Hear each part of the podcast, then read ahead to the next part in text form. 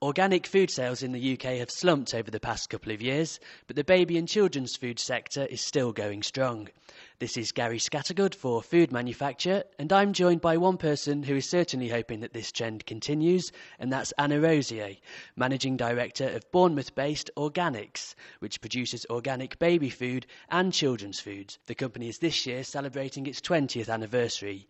Thanks for joining me, Anna. First of all, why is the organic baby food sector booming while the wider organic market is contracting? I think the organic baby food market has been buoyant for several years now, partly because it's so important for mums to feel reassured about what they're giving their children, and partly because we've set standards as Organix in terms of um, organic just being a real critical part for mums. So what's happened now is that we're seeing new people coming into the market, whether that's Ella's Kitchen or Plum Baby, and they see that organic is a really important part of their food philosophy. So not just is it that the organic baby food is growing, but also innovation is growing too.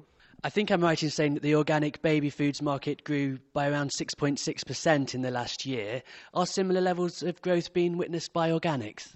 Yes, definitely. What we really feel, and especially across the whole organic part of the um, baby food market, is that we're outstripping conventional. For Organix, what we're seeing is really good growth in the areas that we want to grow. So whether that's Mighty Meals, which is our new chunky foods, or in goodies and finger foods, where we're really able to bring fun foods and good development foods for children, and that's really where it's growing. It's good to hear that Organix is doing so well, but research recently published last month by Mintel warned that the baby food market wasn't recession proof and suggested that maybe more parents would soon turn to making their own meals for babies and children. Is this something that's an area of concern for Organix or something that you would welcome? I think um, we'd definitely welcome it. So, when we were founded, we were set up to make a world where healthy food was accessible to all. Um, so, what's really important is that mum does understand how to cook. It's disappointing that it's price that maybe is driving her to. Uh, um, scratch cook. But you know, we we really welcome that. I think an opportunity for Organix exists though, where you know, scratch or, or cooking means different things to different people. So at one end it might be beans on toast, at the other it could be MasterChef.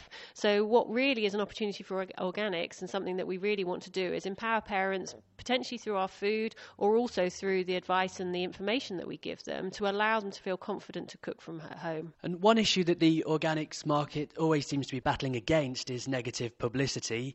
I think last week a, a, report came out from Stanford University that said there were no proven health or nutritional benefits to eating organic foods. With this in mind, why should parents bother buying organic baby food for their children? Oh, why should they bother?